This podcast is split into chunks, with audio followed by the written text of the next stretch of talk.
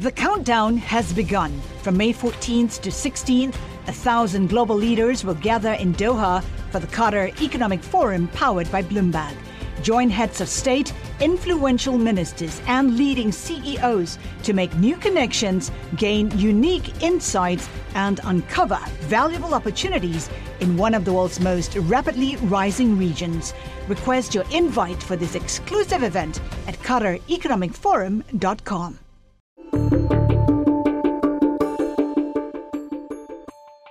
For nearly two decades, Shonda Rhimes has been one of the most important people in television. She ran Thursday nights at ABC, and her show Grey's Anatomy is still a top performer 16 years after its debut.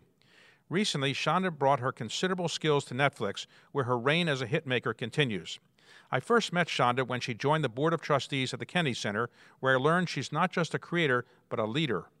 On this episode of Peer to Peer, Shonda discusses her ambitions at Netflix and the goals she set for her production company, Shondaland. Shonda, you shocked the entertainment world a few years ago when you said that you were leaving ABC, even though you were mostly their biggest profit source from the entertainment programs in the evening, and were moving to Netflix, which is not a television production company, but a streaming television company. So, why did you do that?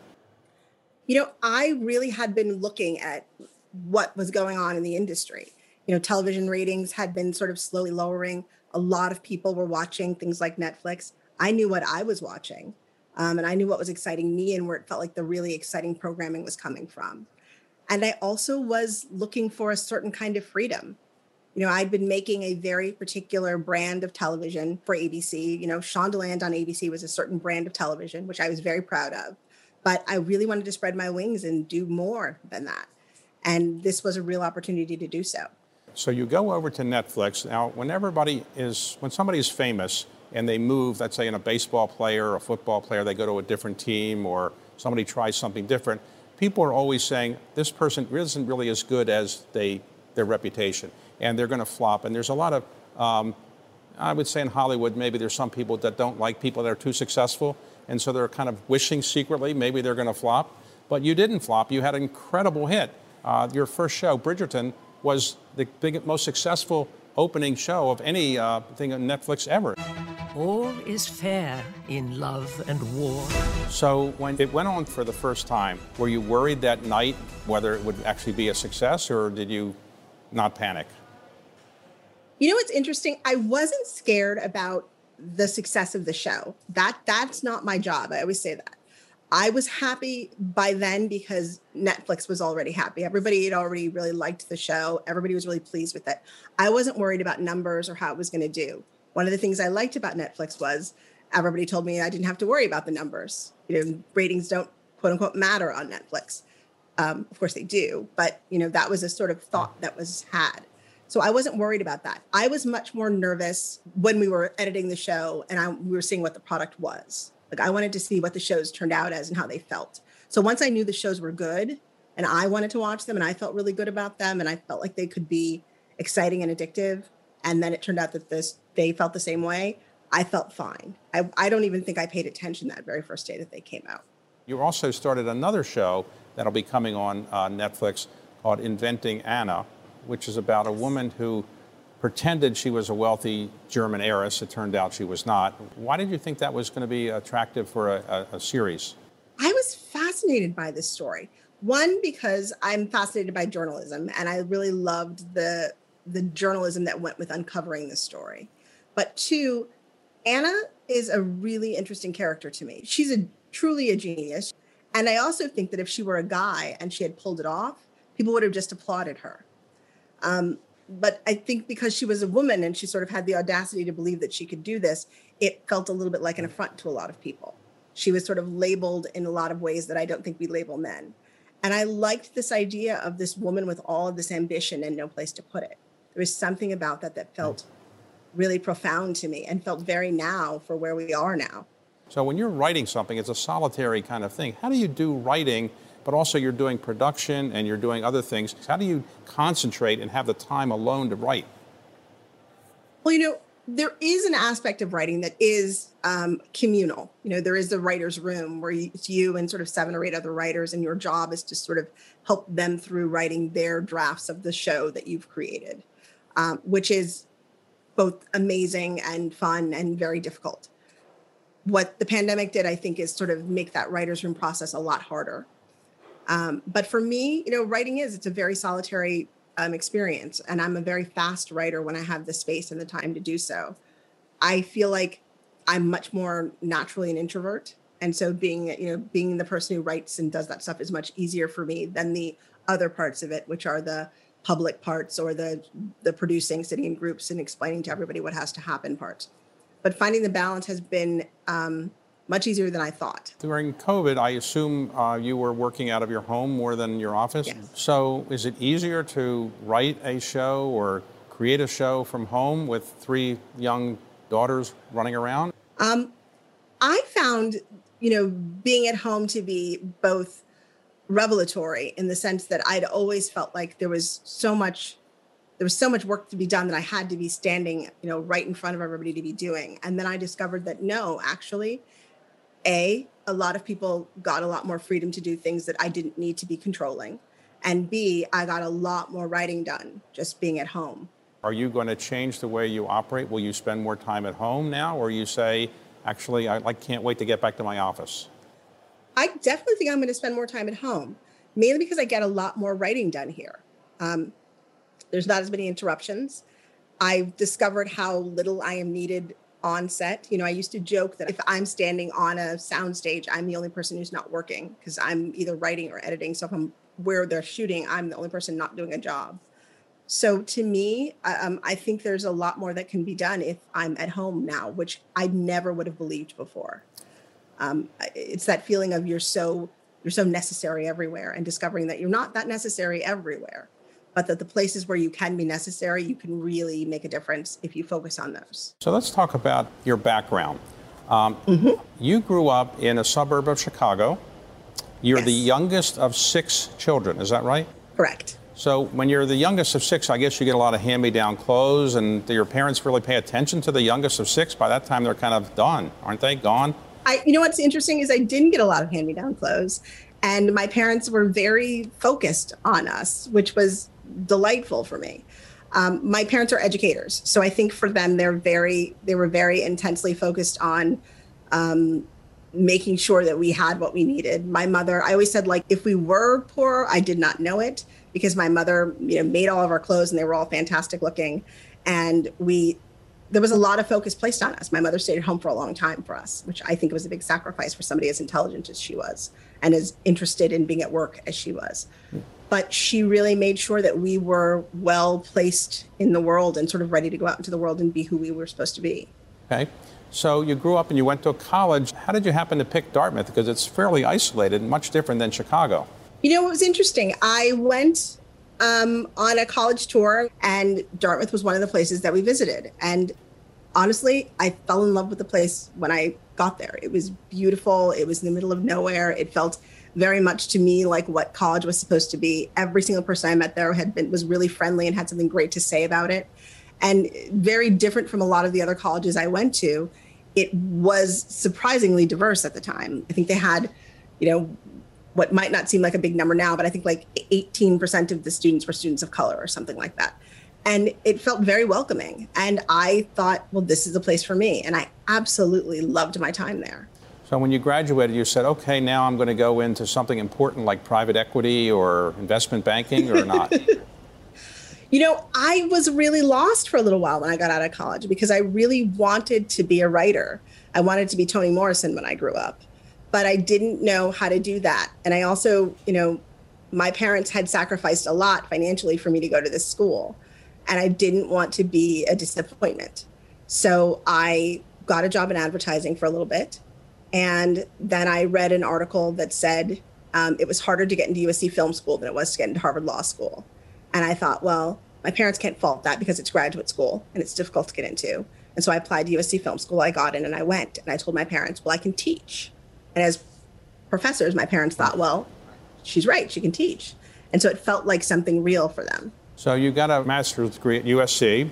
and then mm-hmm. you were mm-hmm. sort of writing on the side a bit during the daytime or in evenings, or how were you doing that? Yeah, I, I got a job um, at a place that helped the mentally ill homeless learn job skills and find places to live. I was like a, an administrative assistant, and at night I would write my scripts. And I had a I had a, a, an agent or a lawyer at the time, you know, that everybody got one out of film school, kind of hoping that something would happen for them. And I ended up selling a script. And that script basically changed my life. And uh, had that script not sold, you might be still in advertising, or what would you think you'd be doing? I remember when, like, a month before that script sold, I had applied for the post um, baccalaureate year that prepared you for medical school at Bryn Mawr. And I was going to go and do that. And then I was going to go to medical school because I thought, I can't, I can't start this way anymore. Like, this is not, this is not for me. I'm going to go be a doctor. And luckily, I did not do that. So the medical profession's loss is the uh, creative writing community's gain, right? Because you're not a doctor, but it worked out okay. And I hope that, you know, maybe the writing about doctors inspired a lot of young women to be doctors. So hopefully it was also the medical profession's gain, as, like, as I like to think of it.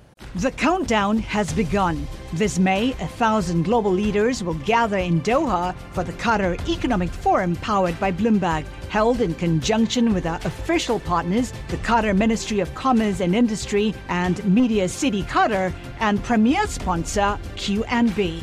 Join heads of state, influential ministers, and leading CEOs to make new connections and gain unique insights. Learn more at QatarEconomicForum.com. Most people who have been successful in Hollywood as producers or writers have been white men.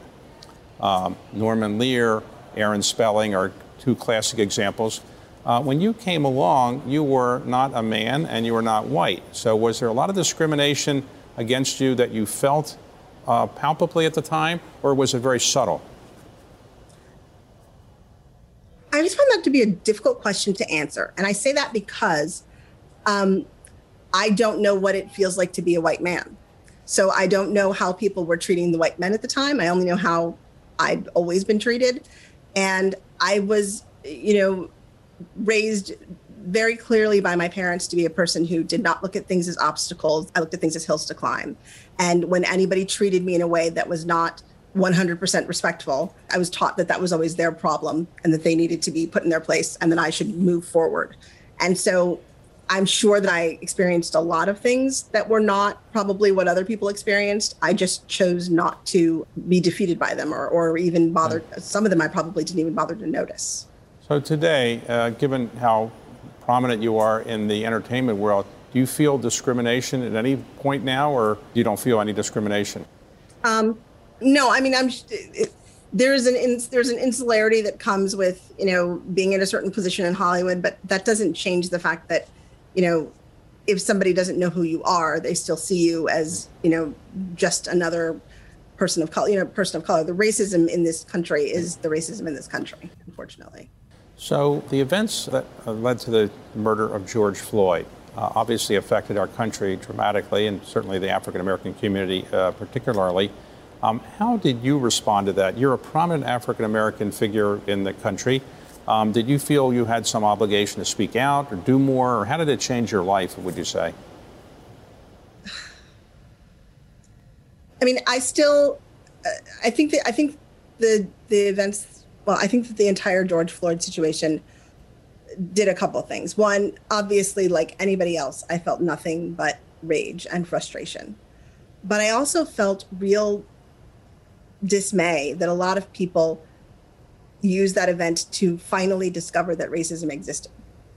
Um, that was that was disturbing to me that it took that something that horrific for people to go like, oh wait, there's inequality that was that was a little upsetting for me.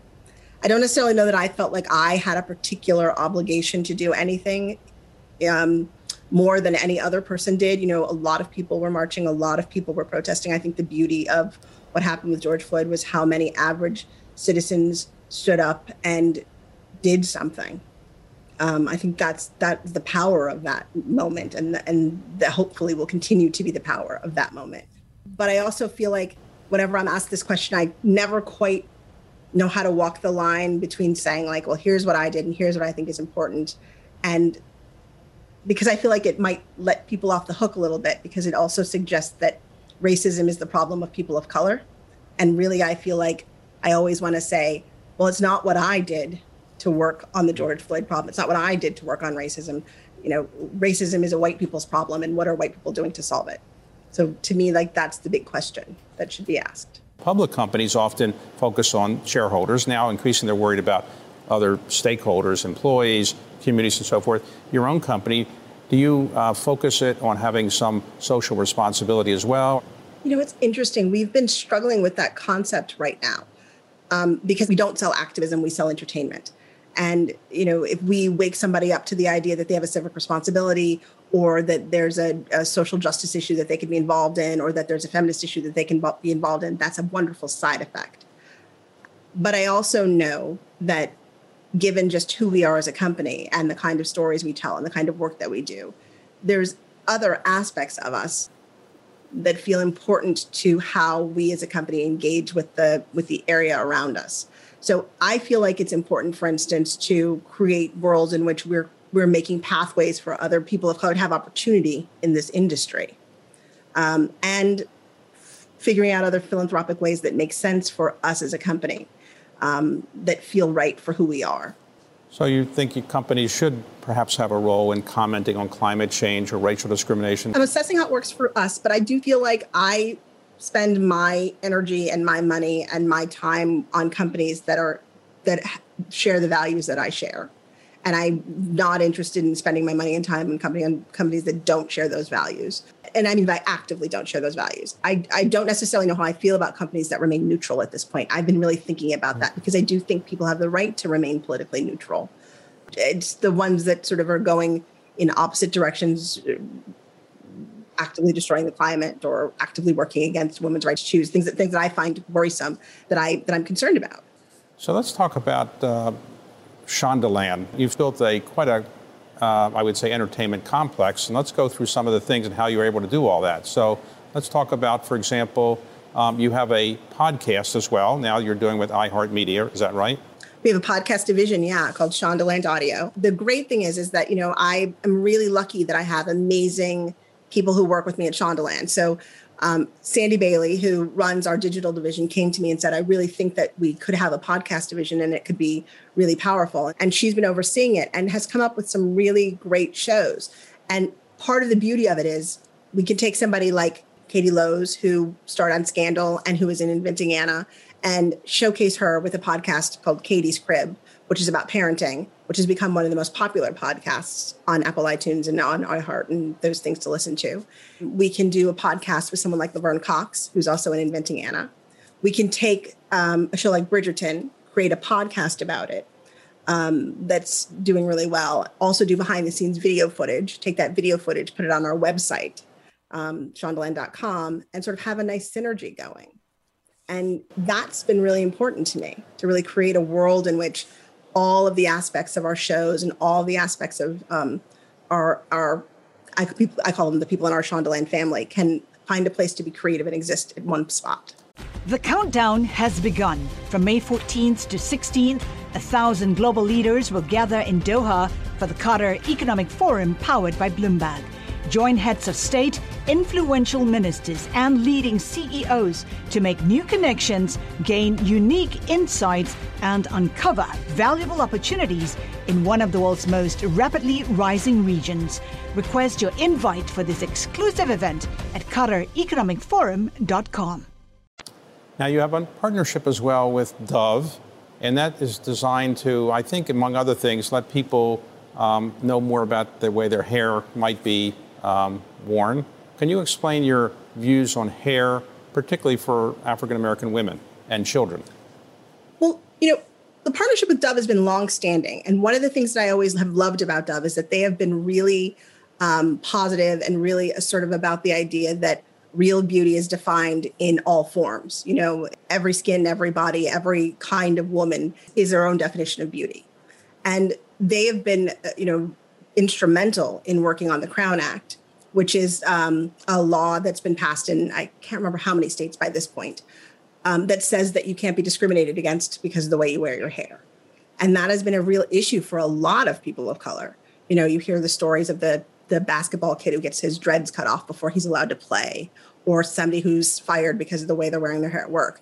We try really hard to sort of um, uh, police the way people look because it doesn't look like you know the way somebody feels that they should look, and that is a real bias in this country. And so the idea that we could create something called the Crown Act allows people to, uh, you know, sort of embrace who they are culturally and wear their hair the way they need to wear their hair or be who they need to be versus trying to achieve some standard that's based on sort of a white, you know, European centric idea of what people are supposed to look like. So uh, you wrote a book as well, The Year of Yes, and that was reflecting the fact that your one of your sisters had told you you always said no.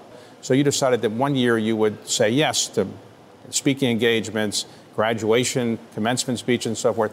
So what just made you decide to say yes uh, that one year, and are you happy you did so? You know, she did. She said um, one Thanksgiving, she just said, "You never say yes to anything." You know, I'd been detailing all of these these invitations I'd gotten, and that year, um, we were I was on the board of the Kennedy Center, and um, I had gone to the, I went to the Kennedy Center honors, and I was told, not asked, told that I was going to sit in the box with President Obama and Mrs. Obama um, for the honors, and I did, and I had a wonderful time. And I didn't know them at the time, and I had a wonderful time, and it was a lovely evening. But I realized on the way home that if somebody had asked me if I wanted to sit in the box with them, I would have said no. And I would have said no because I would have been too nervous. I would have been too afraid. I would have thought, why would they want to sit with me? Well, you know, it was that thing of of not having any of the confidence or the nerves to do so. I would have absolutely turned it down because it would have been too stressful to have come up with the the notion that I could possibly say yes. And that really sort of stunned me that I would have missed such an amazing experience, and amazing opportunity, um, just because I was too nervous to do something. And so I decided, yeah, I was going to try to spend a year saying yes to everything that scared me. And the very first thing I was asked to do after that was to give a commencement speech at Dartmouth in front of 10,000 people. As a very successful woman, a single mother of three, who constantly gets asked the question, How do you do it all? For once, I'm going to answer that question with 100% honesty here for you now because somebody has to tell you the truth. Shonda, how do you do it all? The answer is this I don't. You pointed out in your book you've also adopted three young girls. Is that more challenging than writing scripts or producing shows, or is it much easier? I always used to say, like, I say three daughters and 47 actors or something like that when I had three shows. Um, but no, I mean, I feel like having children is far more difficult and far more fulfilling than any script, any job, any show. It's also far more fun. But I also think that the older you get and the more practice you get at it, the more fulfilling and easy it becomes. You know, I, with your first child, you're always afraid. Um, as my mother always said, your first child, you're always afraid you're going to kill the baby. With your last child, you can toss the baby down the stairs and think like she just bounces, she'll be fine. You know that in that way that my mother always used to say. But really, like children are such um, doors to reality. They keep you grounded and they really keep you focused on the present. And that's the best thing ever. So, uh, when you're raising children in Hollywood, which I haven't done, but I know when you're raising children and you are wealthy and you're famous, it can be a challenge. So, how do you keep your children grounded? Because they just could go out and say, My mother is this famous person, or how do you avoid that? Um, well, for the longest time, my oldest daughter thought I ran a hospital. I mean, she really did. Like, I sort of kept her insulated from the idea that I had any job that anybody knew about at all. Um, and my youngest daughters now, you know, it's it's a little bit harder at this point, but I try really hard to just raise my kids the same way I was raised, with the same values that I was raised with.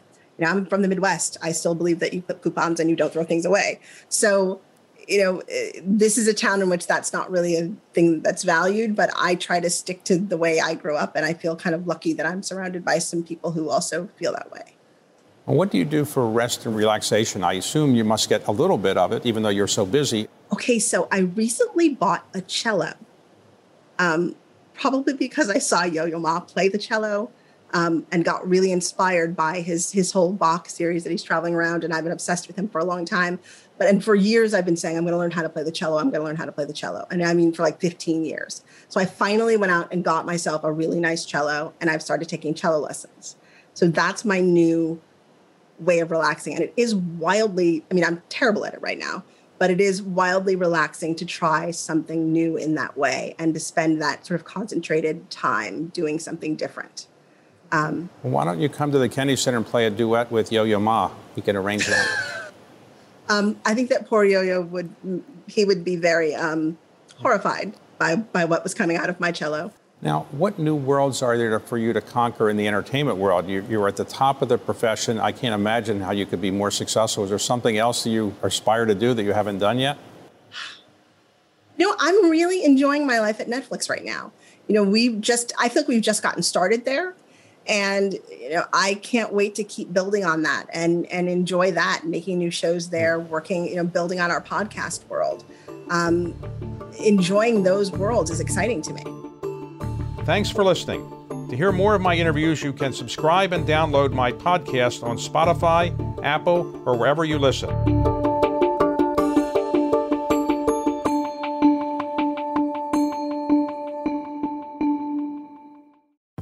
Collaborate for a greener future at the Bloomberg Green Festival, a groundbreaking celebration of the thinkers, doers, and innovators leading the way, from design and culture to technology, science, and entertainment. Hear from inspirational speakers and immerse yourself in climate solutions. July 10th through 13th in Seattle. Title sponsor Amazon. Official airline Alaska Airlines. Get 20% off using promo code radio20 at bloomberglive.com slash green festival.